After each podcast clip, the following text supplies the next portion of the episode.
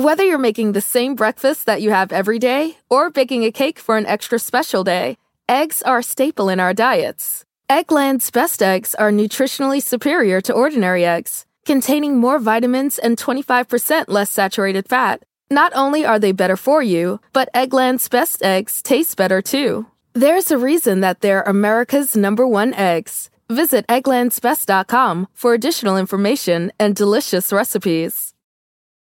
For exclusive podcasts and more, sign up at patreon.com slash partners in crime media. I'm Kevin Flynn with Elizabeth Röhm, and this is a bonus edition of These Are Their Stories. You think you know who did it, but you don't know who did it. Law and order, law and order, law and order. It's no ordinary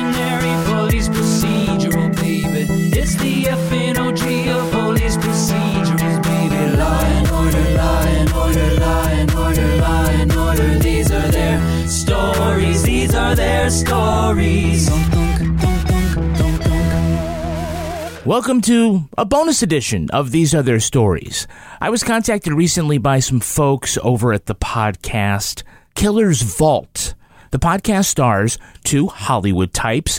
One is actor Eric Roberts. The other, the host of the podcast, is Ms. Elizabeth Röhm, who you will remember as Serena Sutherland from the original recipe Law and Order.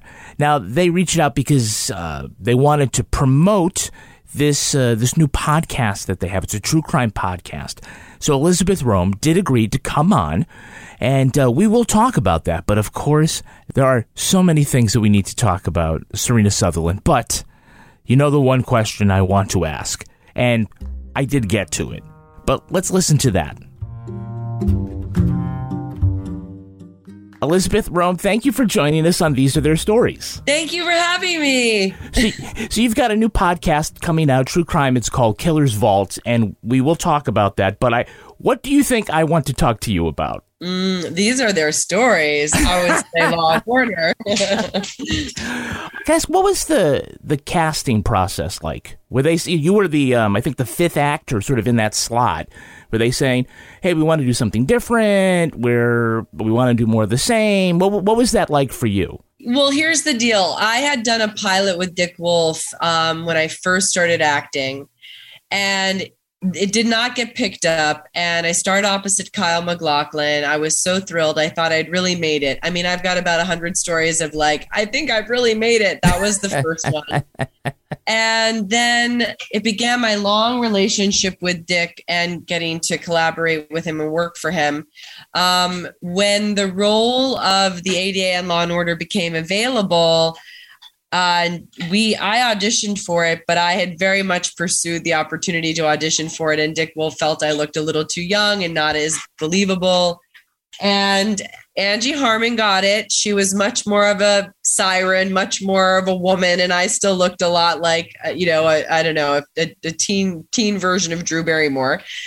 And uh, and then when Angie left, I pursued again the opportunity to audition for it, and that's when I got it. Well, we've done on our podcast a lot of the episodes that featured you, and these are just some of our favorites. Uh, Myth of Fingerprints. We certainly love it when we see a, a Van Buren Sutherland Scooby Doo uh, episode.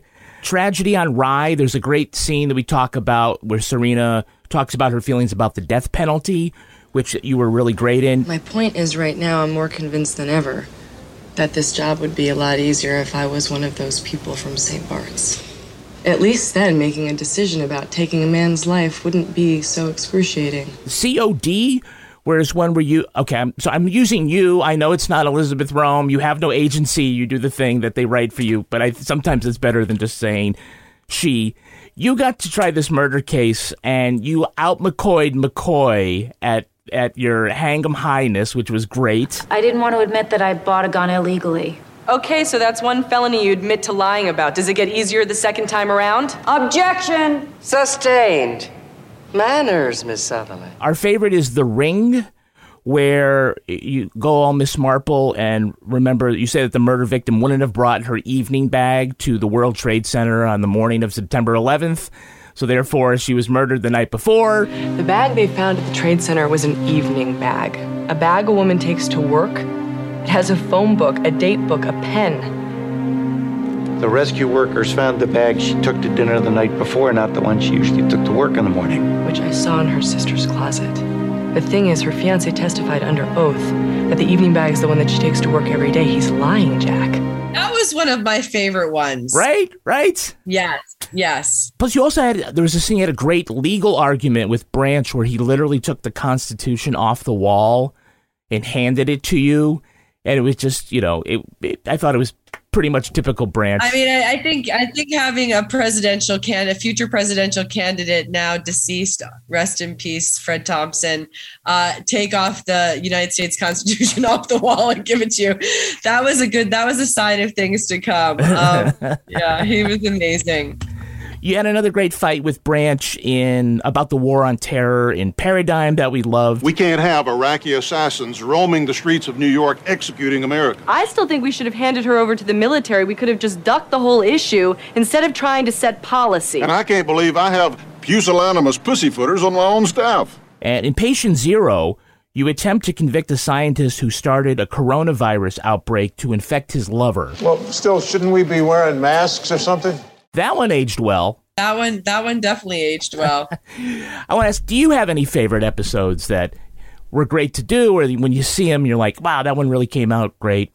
You know, I was on Law and Order at the time when gay marriage was first becoming a very big headlining uh, concern, issue, and movement. And I think a lot of the episodes where they uh, we delved into um, a storyline around um, any you know sort of emotional narrative about being gay uh, really became important to me, and I wondered sometimes if that's why Dick Wolf made Serena um, a lesbian and have her come out on the show because I had really felt very passionate about the episodes that got into not only gay marriage but gay rights equal rights and um just uh I don't remember what they were called, but I, I remember caring very deeply about those episodes. So, um, for those that wonder about that water cooler moment, why I was outed or why I outed myself, I was never going to ask. Is this because I'm a lesbian?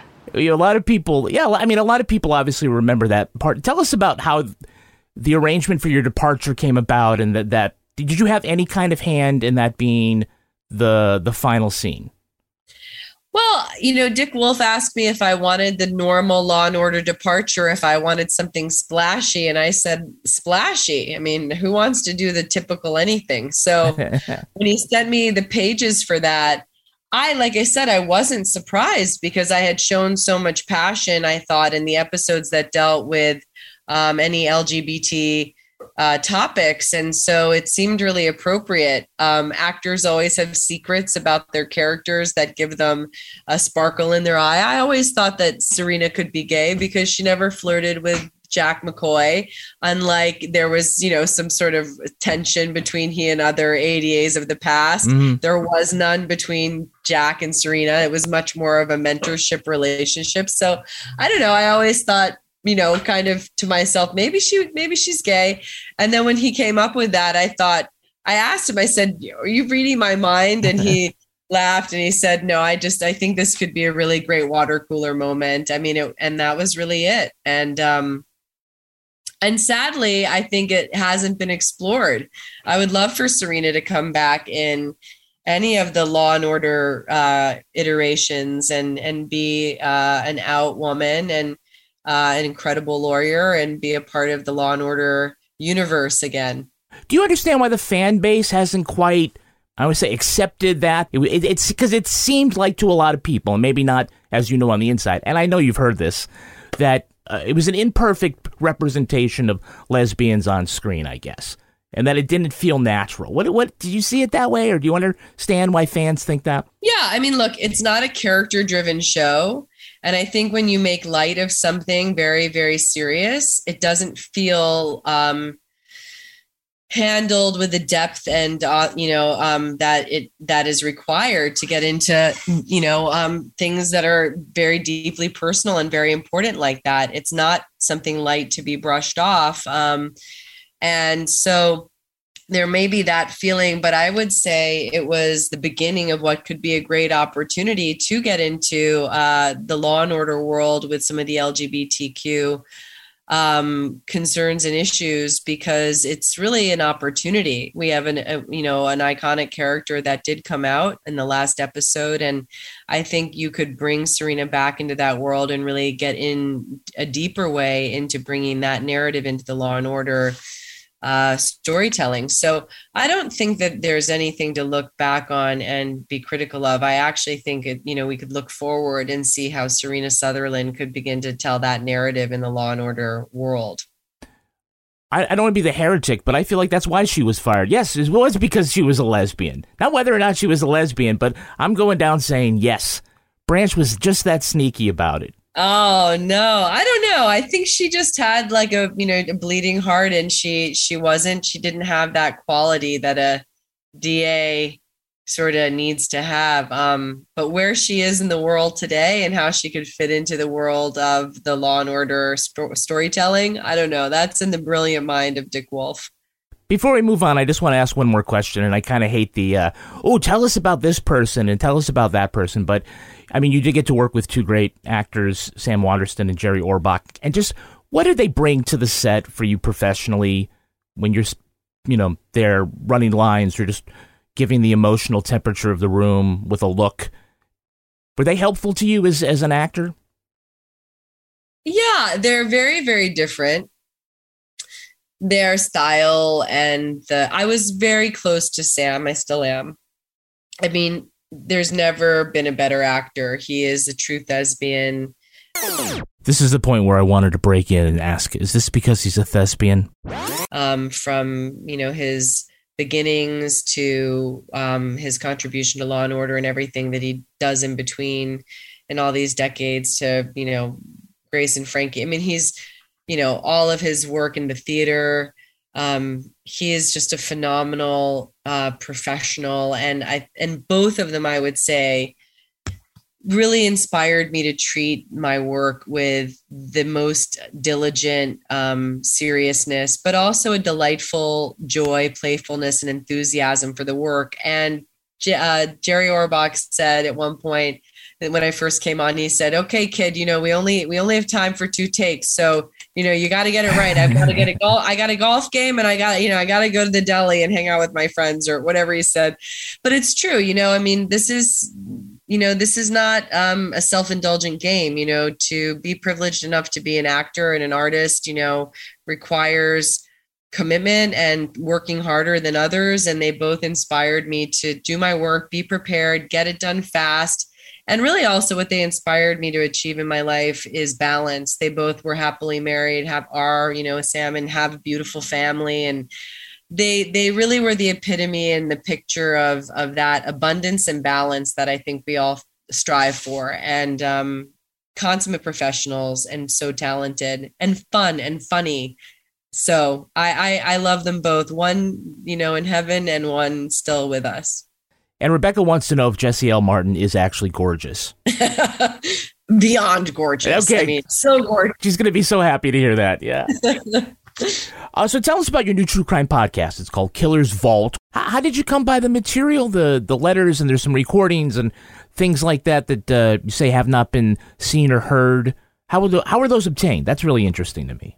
So Barbara and Richie Dickstein acquired these uh, letters and recordings and things over the last, you know, whatever, 20 years. Uh, Richie's since deceased, and Barbara's friends, Dave and Lynn, helped her to organize the whole vault. And we had a relationship with Dave and Lynn and a friendship with them. And so um, they are the ones who've created the access to this material so, um, what makes it unique is not that people corresponded with murderers in prison. There are many people who do that. What made it unique uh, to me is the length and time that each that Barbara and Richie corresponded with some of the most notorious killers of the 20th century and the deep personal relationships. And yes, did they manipulate them and sort of uh, you know um, drive the the correspondence to the result that they were looking for which was information and intimacy and all of that Yes, they did, but they did have long-term relationships with some of the most notorious serial killers and because of that, I'd say Killer's Vault is incredibly original. What's the format? So the format is is um, another great actor, Eric Roberts, is the sort of reenactment and, embodiment of the relationships between Barbara and Richie Dickstein and the serial killers that they corresponded with over decades of time.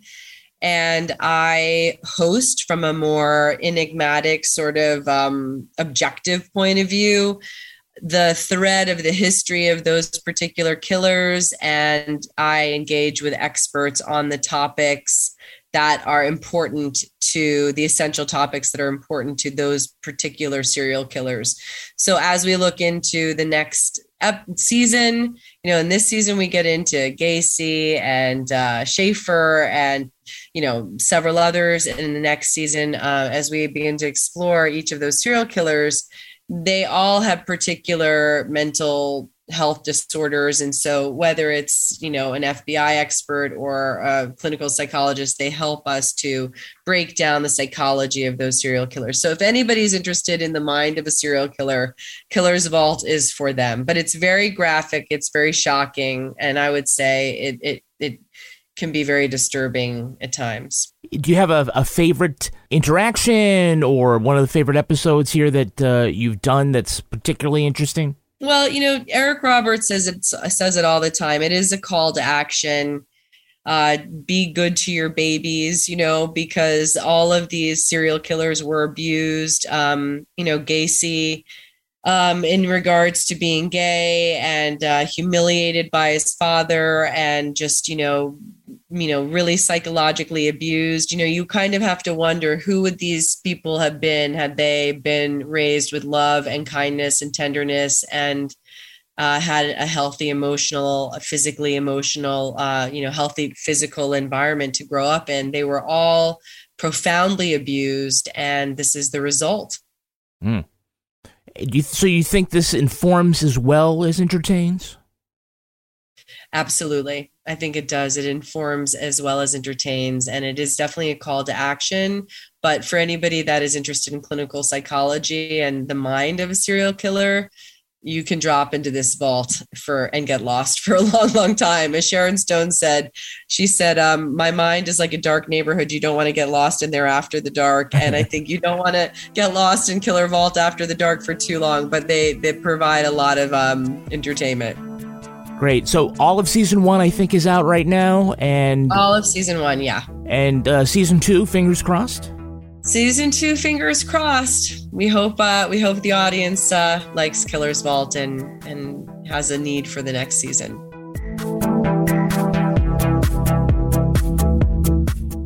Um, well, I'd love to say that my new movie that I directed, Switched Before Birth, comes out October 23rd on Lifetime with Justina Machado and Skylar Samuels as the leads. Um, so I hope everybody will take a moment to check that out. And you did a feature film uh, that came out earlier this year, too, right? As a director? Girl in the Basement came out, um, and that had Judd Nelson and Joely Fisher in it and did very well. And so, um, yeah, I hope people will, they can find that on all of the streamers. It's still available. I hate saying this, but it had a ripped from the headlines element to it. It did, as does Switch Before Birth, which is loosely based on various couples that have survived um, and dealt with infertility. All right, well, good luck with it all. And, you know, if you ever want to come back and talk more Law and Order, you have my phone number now. All right, anytime. I'm a, I was a fan before I joined the cast and a fan still. That was Elizabeth Röhm, actor, director, writer from Law and Order and the new podcast, Killer's Vault.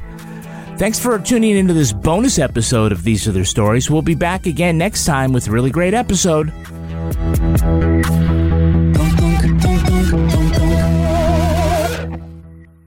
Partners in Crime Media. Whether you're making the same breakfast that you have every day or baking a cake for an extra special day, eggs are a staple in our diets. Eggland's best eggs are nutritionally superior to ordinary eggs, containing more vitamins and 25% less saturated fat. Not only are they better for you, but Eggland's best eggs taste better too. There's a reason that they're America's number one eggs. Visit egglandsbest.com for additional information and delicious recipes.